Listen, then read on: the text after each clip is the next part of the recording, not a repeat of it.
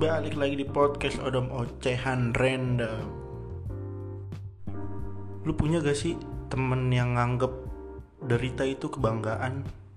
Jadi semakin parah itu semakin mantep.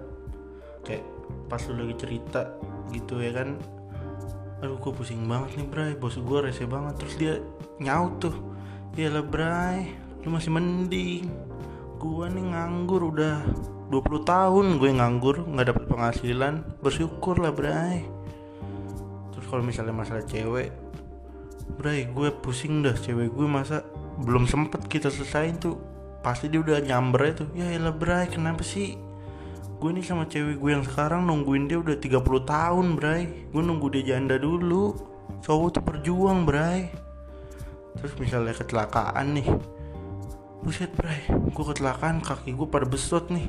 Terus dia masih nggak mau kalah juga tuh dia. Nyaut aja. Ya lah gitu doang. Gue waktu itu kecelakaan tangan kiri gue patah nih.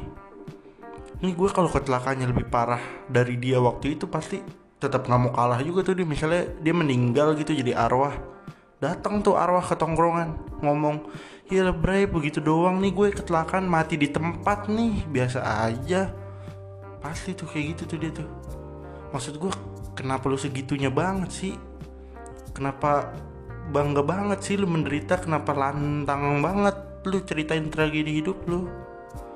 Kenapa setiap orang cerita lu harus tiba dengan pengalaman lu yang lebih hebat menurut lu? Bisa nggak sih nggak tentang lu dulu?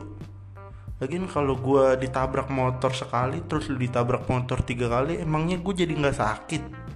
Ya tetap sakit lah Kenapa lu seakan paling menderita sih? Emang lu pikir lu bakal dapet piala? Stop lah yang kayak gitu Nggak nambah respect juga Malah nambah amarah yang ada